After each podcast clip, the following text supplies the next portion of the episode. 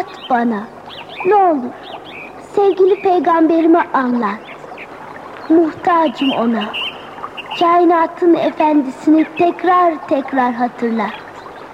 Her şeyimizi ona borçluyuz. En evvel peygamberime anlat. Öğret bana. Anlat bana. Öğret bana. Muhammed Aleyhisselam'ı anlat. Onu anlatarak yolumu aydınlat.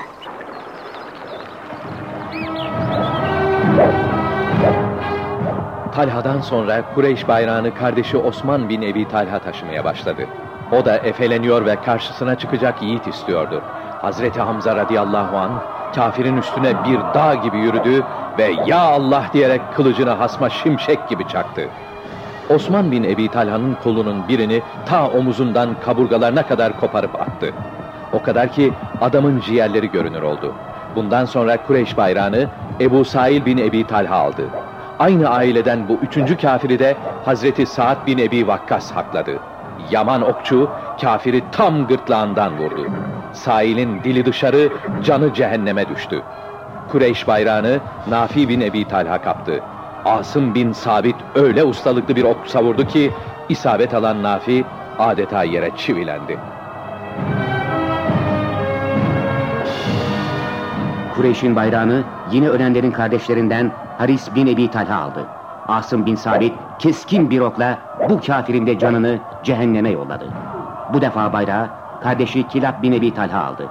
Bunu da Zübeyir bin Avvam radıyallahu anh katletti. Mücadele olanca hızıyla devam ediyor, müminler bastırdıkça bastırıyordu. Küffar bayrağını İrtab bin Serhabil taşımaya başladı. Bir mücahit de onu temizledi. Bunun üzerine Sevap ismindeki köle Kureyş bayrağını yükseltmeye çalıştıysa da korkusuz arslan Hazreti Ali bir kılıç darbesiyle onu da öldürdü. Asker, silah, binek gibi açık farklı aleyhte olan şartlara rağmen mücahitler çok iyi başlamışlardı. Resulullah Efendimiz sallallahu aleyhi ve sellem kabzasından tuttukları bir kılıcı havaya kaldırarak müminlere hitap ettiler. Bu kılıcın hakkını kim verir? Kılıcın üzerine bir beyit kazanmıştı. Korkaklıkta ar, hücumda itibar var. Kaderden kurtulamaz insan korkarak. Resulullah'ı işiten birkaç mücahit ona koştular. İnşallah ben hakkını veririm ya Resulallah. O kılıcı bana müsaade edin ya Resulallah.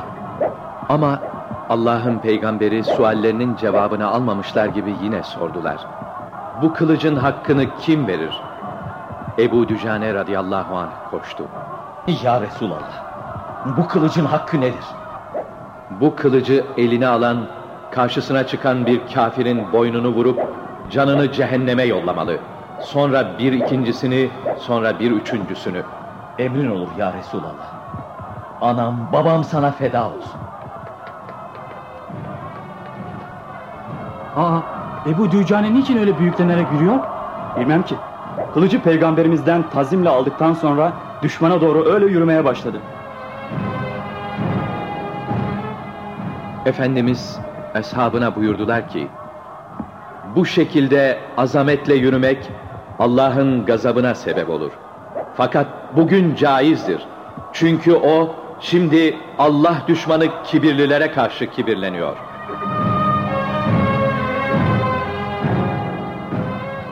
Ebu Dücane kafir askerlerini bir bir cehenneme yollamaya başladı. Hazreti Hamza ve Hazreti Ali başta olmak üzere öteki müminler de karşılarına çıkan İslam düşmanlarını deviriyorlardı.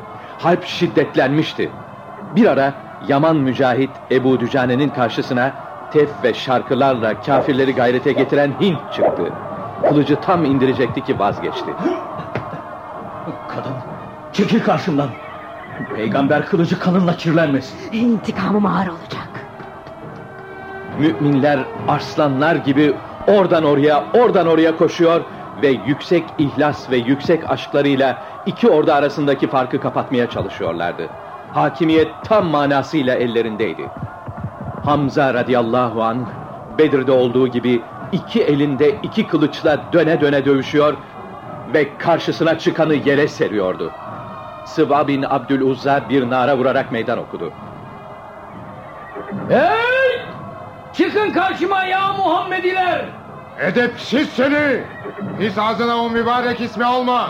Sen ha Hamza? Gel gel. Tam bana göresin. Sen de kılıcıma göre melun! Al bakalım! Geber!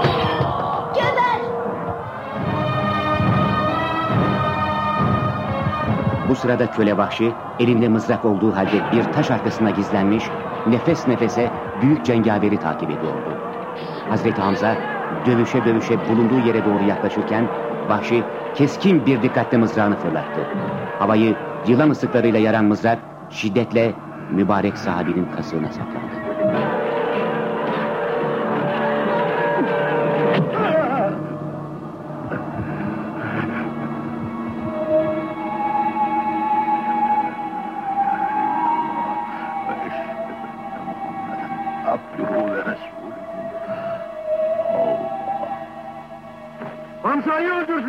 Düşün peşlerine!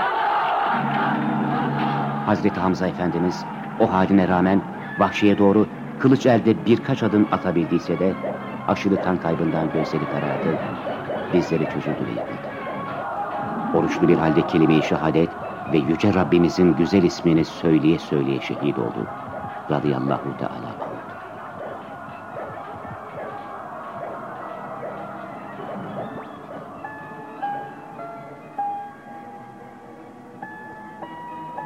İslam bir büyük kahramanını kaybetmişti.